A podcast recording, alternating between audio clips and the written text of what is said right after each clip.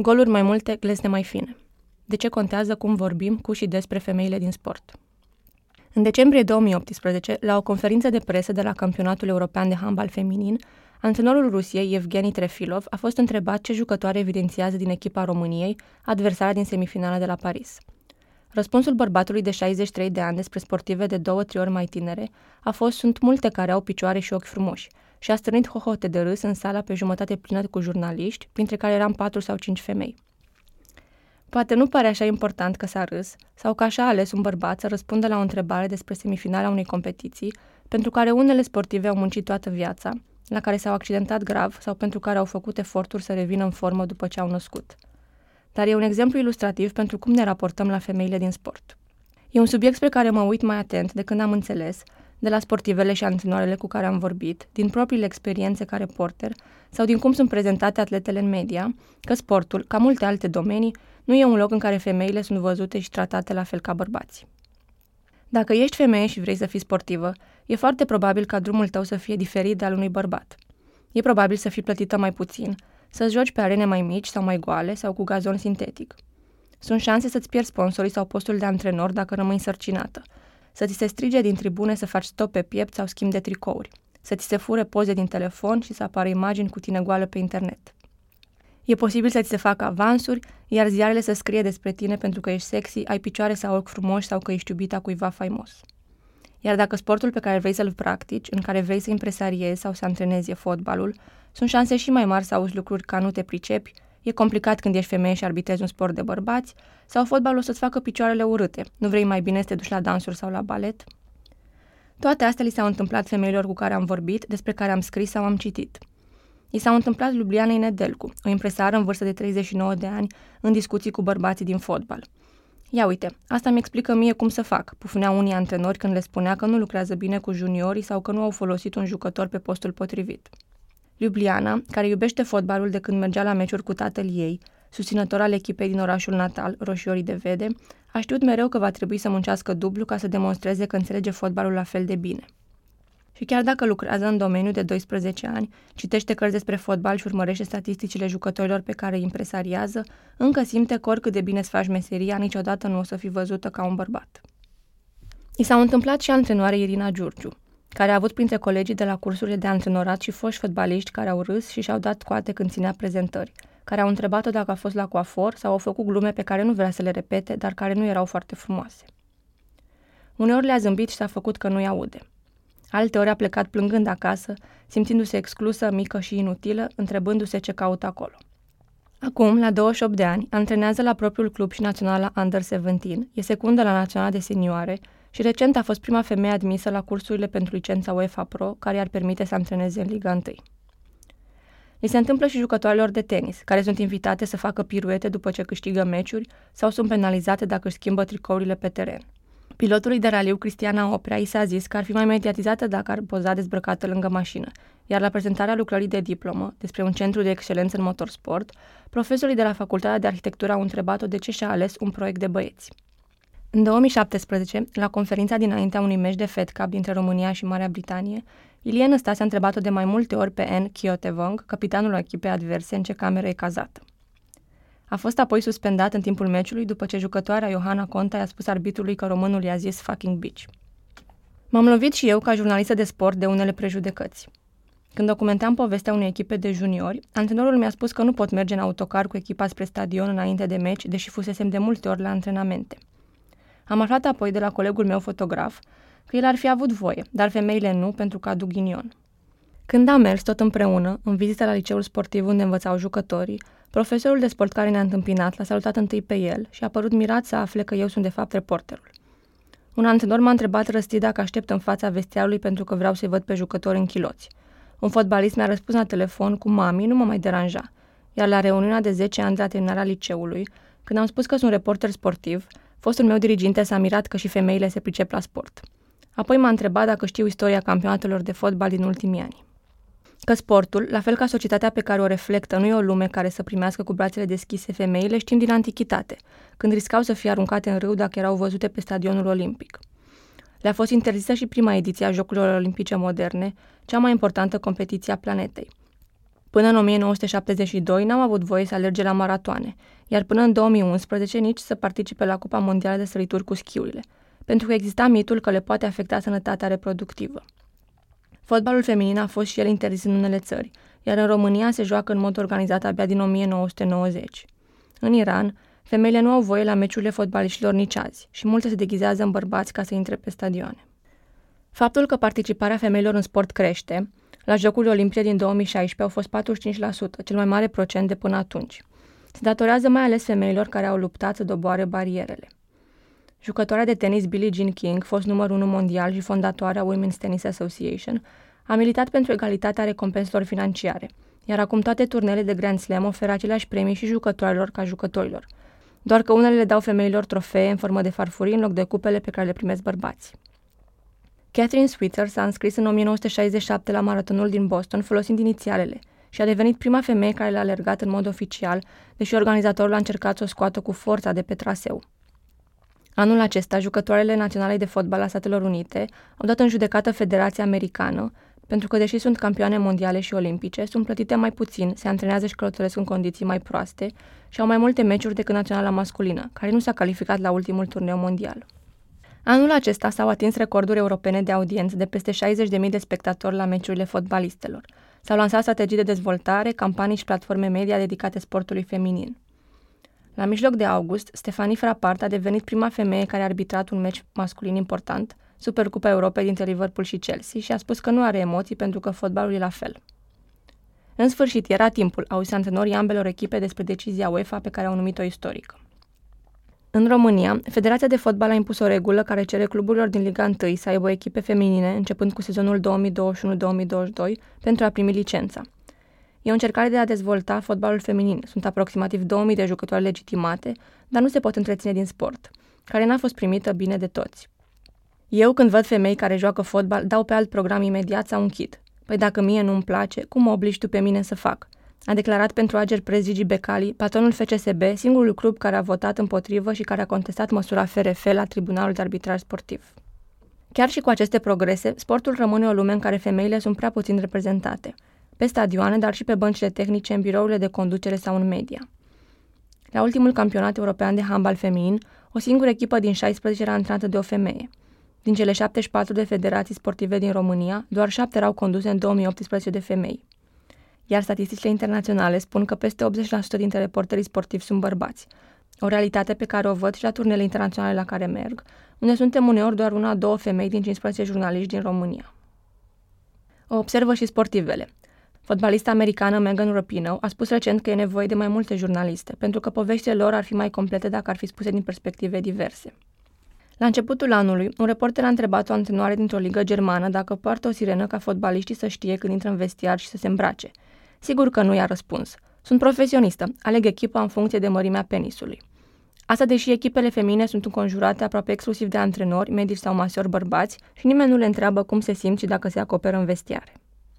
Sunt și moduri mai subtile prin care sportul le transmite fetelor și femeilor că lumea din care vor să facă parte nu a fost gândită pentru ele.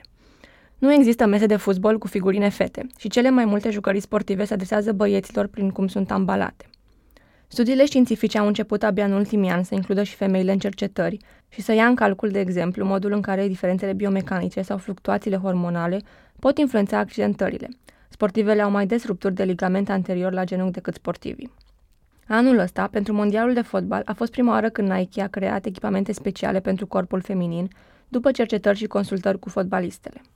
Au aflat astfel care sunt zonele mai susceptibile transpirației și unde să folosească materiale care lasă aerul să circule, sau că dacă bărbații preferă echipamente mai mulate care îi fac să simtă puternici ca niște supereroi, jucătoarele le vor legere și confortabile. Dar problema nu e doar accesul, ci și cum sunt tratate fetele odată ce intră în lumea sportivă, cum li se vorbește și cât de în siguranță sunt. Au fost gimnaste, judoca și handbaliste care au vorbit în ultimii ani despre abuzurile fizice și verbale suferite în timpul antrenamentelor – în SUA au fost peste 200 de gimnaste abuzate sexual de fostul medic al echipei olimpice, condamnat la 175 de ani de închisoare. În România, șapte fete între 11 și 14 ani au fost violate de antrenorul lor de handbal de 65 de ani, condamnat în 2017 la 19 ani de închisoare. Tot în 2017, un antrenor din Sân Nicolau Mare a fost exclus din handbal pentru că a hărțuit sexual două eleve. În august 2019, un polițist de 47 de ani din Sibiu, instructor de box în timpul liber, a fost arestat preventiv pentru tentativă de viol a unei fete de 12 ani și agresiune sexuală alteia de 17, pe care le antrena. Nu mi se întâmplă doar fetelor, chiar dacă ele raportează mai des cazurile. În Marea Britanie, peste 350 de foști fotbaliști au vorbit despre abuzurile sexuale suferite la academiile de juniori. Și nu se întâmplă doar în sportul de performanță.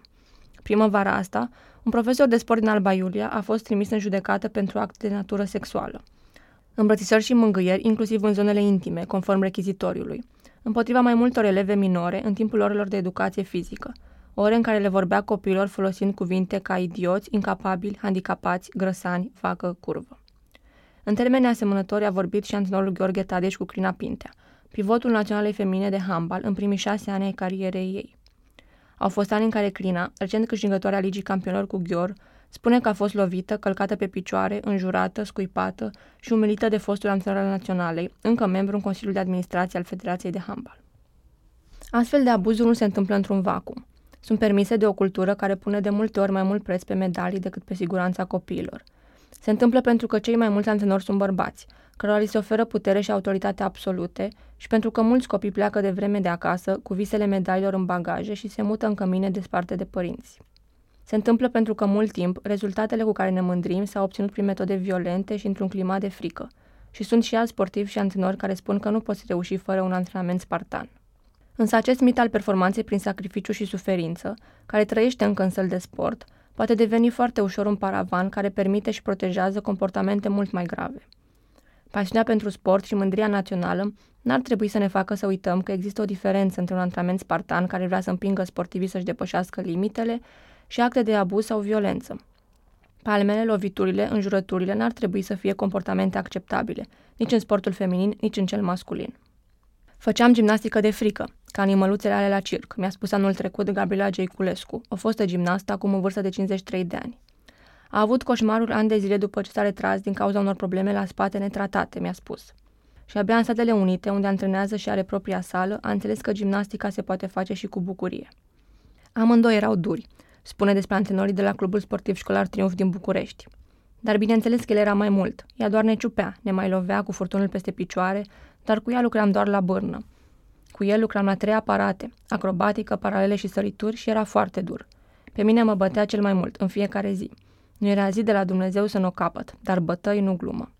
Multe gimnaste cu care am vorbit mi-au spus că n-au primit niciodată palme, însă altele, în discuții informale, mi-au povestit despre tras de păr și lovituri cu nuiele sau cu papuci peste picioare. Despre cum li se zicea zilnic că sunt grase, până au ajuns să nu vadă altceva când se uită în oglindă. Despre cum erau luate și cu frumosul și mai fără frumos când nu dădeau randament sau se temeau să spună că aveau dureri pentru că nu erau crezute. Prietenul uneia dintre ele, și el gimnast, mi-a spus că și la băieți la fel, dar ei sunt mai altfel, nu pun la suflet. Fetele sunt mai emotive. Multe se tem să vorbească deschis, mai ales că au văzut cum au fost tratate, chiar de către oamenii din sport, cele care au vorbit. Când Maria Olaru a povestit acum câțiva ani, în cartea autobiografică Prețul aurului, sinceritate incomodă, despre palmele și jignirile primite de la mai mulți antrenori, printre care și Mariana Bitang și Octavian Belu, colegi de generație, oameni din federație și alți sportivi au spus că face rău gimnasticii, că ele n-au fost lovite, că vorbește prea târziu sau că nu trebuie să dezvălui astfel de detalii despre antrenorii care au așteptat-o să devină campioană olimpică. Și dacă mă călcau în picioare. Astăzi, dacă aș fi fost întrebată despre asta, nu aș fi răspuns niciodată. A spus într-o emisiune Digisport Elisabeta Lipă, cea mai decorată canotoare din istorie, pe atunci ministrul tineretului și sportului. Adică liderul de la care ar fi putut să vină o schimbare, măcar din punct de vedere al discursului. Dar ea a adăugat, în performanță e ca o căsnicie. Rufele murdare nu se spală în public, ci în familie. E o cultură a tăcerii care perpetuează astfel de comportamente, într-o societate în care fetele sunt oricum învățate de mici să tacă, să rabde, să fie ascultătoare și să nu se răzvrătească. Cum spune Crina Pinta că reacționa când era agresată, sau Gabriela Geiculescu despre cum nu putea să riposteze. Când vezi că singura mea revoltă e că plâng, nu pot să vorbesc apoi, nu pot să spun ce simt, nu pot să fac nimic altceva. Când tu îmi spui mie, mai facem 10 integrale, îmi dau lacrimile și plâng și tu crezi că așa mă ajuți, mi-a spus Gabriela. Federația știa, ceilalți antrenori din sală știau ce pățeam și nimeni nu zicea nimic, atunci cui să te plângi. Tocmai pentru că sunt încă puține, e important ca atunci când sportivele își găsesc curajul să vorbească, să fie ascultate și crezute. E important să vorbim despre abuzurile din sport, dar și din societate și să le oferim cât mai multe platforme. Asta își doresc și ele. Mi-aș dori să vorbească și alte fete. Nu deci să țină în ele, să le fie frică sau rușine, spune Crina, care a înțeles jucând în sănătate că dacă mai multe ar protesta, s-ar împotrivi sau ar refuza să se mai întreneze, lucrurile s-ar schimba pentru generațiile viitoare. Cum o să oprim lucrul ăsta dacă nu vorbim? se întreabă și Gabriela, care nu înțelege de ce există încă teamă. Când am citit cartea Mariei Olaru, cum poți să-ți închipui că e vina unui copil să fie bătut? Ce fel de societate e asta? Mă uit des cu admirație la cât de încrezătoare sunt sportive din alte țări, ca jucătoarea de tenis Serena Williams sau fotbalista Megan Rapinoe. Cât de asumat vorbesc despre experiențele lor ca femei în sport, ca sportive LGBT sau de culoare și cât de insistent cer egalitate și respect, pentru că înțeleg că pot fi o voce și pentru cei mai vulnerabili.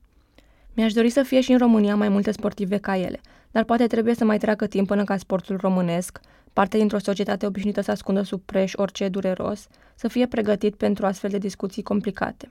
Nu doar despre violență și discriminare, dar și despre sănătate mentală, imagine de sine, orientare sexuală sau bullying. Sunt și sportive care încearcă să creeze sisteme, platforme și oportunități pe care nu le văd în jur. Andreea Răducan, fostă gimnastă și actual președinte al federației, a avut discuții individuale cu gimnaste din lotul olimpic și le-a dat numărul de telefon și adresa personală de e-mail. Simona Halep susține prin propria fundație o echipă de hockey feminin și o competiție de gimnastică ritmică, pentru că știe ce greu e drumul spre performanță și că sunt multe de făcut ca să menținem fetele active în sport, cum a zis într-un interviu pentru The Telegraph. Două liceene își povestesc experiențele de fotbalistă pe blogul Footballicious Girls, pentru că vor să schimbe părerea celor care spun că e doar pentru băieți. Pilotul de raliu Cristiana Oprea a creat un site despre femeile din motorsport, pentru că simțea nevoia de mai multă reprezentare într-un domeniu în care sunt văzute tot ca excepții. Dincolo de mai multă reprezentare, e nevoie și de mai puține stereotipuri. Dacă o fată ar fi vrut să se uite la campionatul mondial de fotbal feminin care a avut loc vara asta, cel mai mediatizat din istorie, ar fi văzut la TVR un spot de promovare al turneului care ar fi spus, cu o voce masculină desigur, că nu doar băieți se distrează, fetele sunt la campionatul mondial. Pe ecran ar fi apărut picioare de femei în pantofi roșii, înfingându-și tocul ascuțit într-o minge. Apoi ar fi auzit din nou vocea răspicată, concluzionând, goluri mai multe, glezne mai fine. ONG-ul Centru Filia a reclamat spotul la CNA, dar membrii Consiliului nu au constatat încălcări ale legii audiovizualului. Dacă o fată ar deschide un ziar de sport într-o zi oarecare, ar vedea 42 de fotografii cu sportivi bărbați și doar 8 femei, printre care o vedetă în bikini și o imagine cu fotbalistul Lionel Messi pipăindu-și soția în club. Ar mai citi un articol cu titlul Femeia, la fotbal sau la cratiță, din care ar reține că niciunul dintre noi fotbalul nu ni se pare cea mai fericită formă de manifestare a aptitudinilor unor femei. La televizor ar vedea știri despre fata sexy și rapidă, după care aleargă toți băieții pe pistă, sau despre arbitra sexy și rea care îi pune la punct pe toți fotbaliștii pe care îi arbitrează. Iar de pe site-urile de sport ar afla unde și-au petrecut vacanțele cele mai sexy handbaliste. Da, sexy e un cuvânt folosit des în sportul feminin. Pe lângă faptul că primesc prea puțină expunere în media, sportivele sunt portretizate în feluri care le minimizează abilitățile atletice și le subliniază feminitatea, sexualitatea și frumusețea fizică, spune Nicole Lavoy, profesor de psihologie și sociologie sportivă care studiază echitatea de gen. Iar asta ne spune că e mai important cum arăți decât ce poți să faci. Imagine sexualizate nu cresc interesul și respectul pentru sportul feminin. Le spun băieților și bărbaților tineri că corpurile femeilor sunt obiecte ale dorinței sexuale, care pot fi consumate, nu respectate. Astfel de apariții se întâmplă în contextul în care, în ultimii ani în România, cele mai mari succese sportive au fost obținute de femei, în sporturi ca handbalul, tenisul scrima, tenisul de masă sau canotajul. Și totuși le vedem prea rar și le oferim prea puțină profunzime, deși ar merita mai mult. Așa cum ar merita și sutele de fete care visează să le calce pe urme, care au nevoie să vadă că drumul până acolo merită, mai ales că în România reușitele se datorează prea des unor eforturi individuale, inclusiv financiare, și nu unor sisteme puternice. Chiar dacă nu tot ce se scrie despre ele sună așa, Cristina Neagu, singura handbalistă numită de patru ori cea mai bună jucătoare a lumii, un record și pentru handbalul masculin, ar merita mai mult decât știri despre cum stă cu ochii pe băieți, pentru că a zis într-un interviu că urmărește handbalul masculin sau în care e comparată cu Messi sau Ronaldo. Simona Halep, cea mai titrată jucătoare de tenis din istoria țării, ar merita mai mult decât articol despre operație de la sân de la 18 ani sau despre iubitul ei și când se căsătorește, deși a spus presei că și-ar dori mai multă discreție și intimitate. Nadia Comăneci, care a schimbat radical gimnastica mondială, ar merita mai mult decât un titlu ca de 10 în bikini. Orice sportivă care luptă pe teren să câștige un meci ar merita mai mult decât fotografii cu sânii ei dezgoliți și titluri ca striptease involuntar, o jucătoare a rămas cu sânii pe afară. Sunt ziare care se adresează bărbaților, mi s-a spus, iar asta mi se pare nedrept, nu doar pentru că ne exclude, ca femei pasionate de sport, ci pentru că normalizează un mod greșit de a gândi și a vorbi despre femei.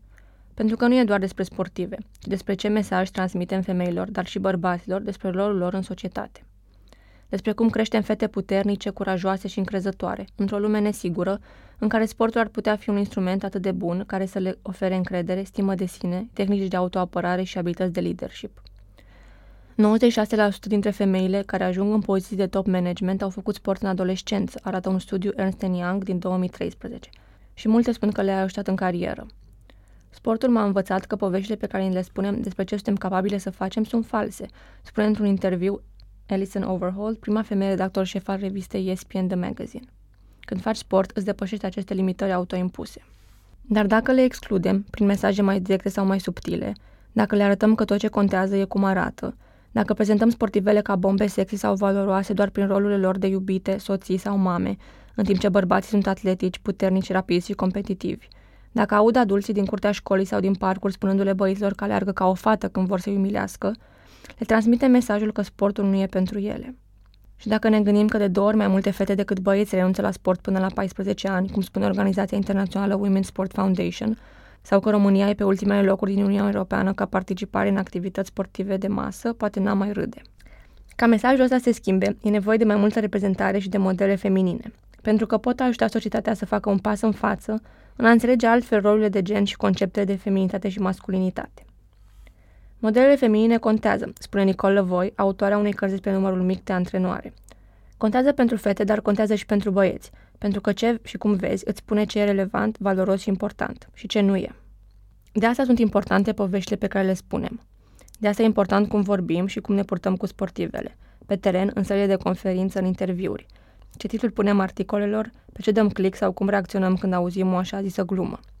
E important să privim sportul feminin, și, în general, prezența femeilor într-un teritoriu considerat un spațiu tradițional rezervat bărbaților, ca pe ceva normal, nu ca pe o realitate, o excepție, ceva exotic sau amuzant. Goluri mai multe, glezne mai fine, a fost scris și citit de mine, Andreea Giuclea.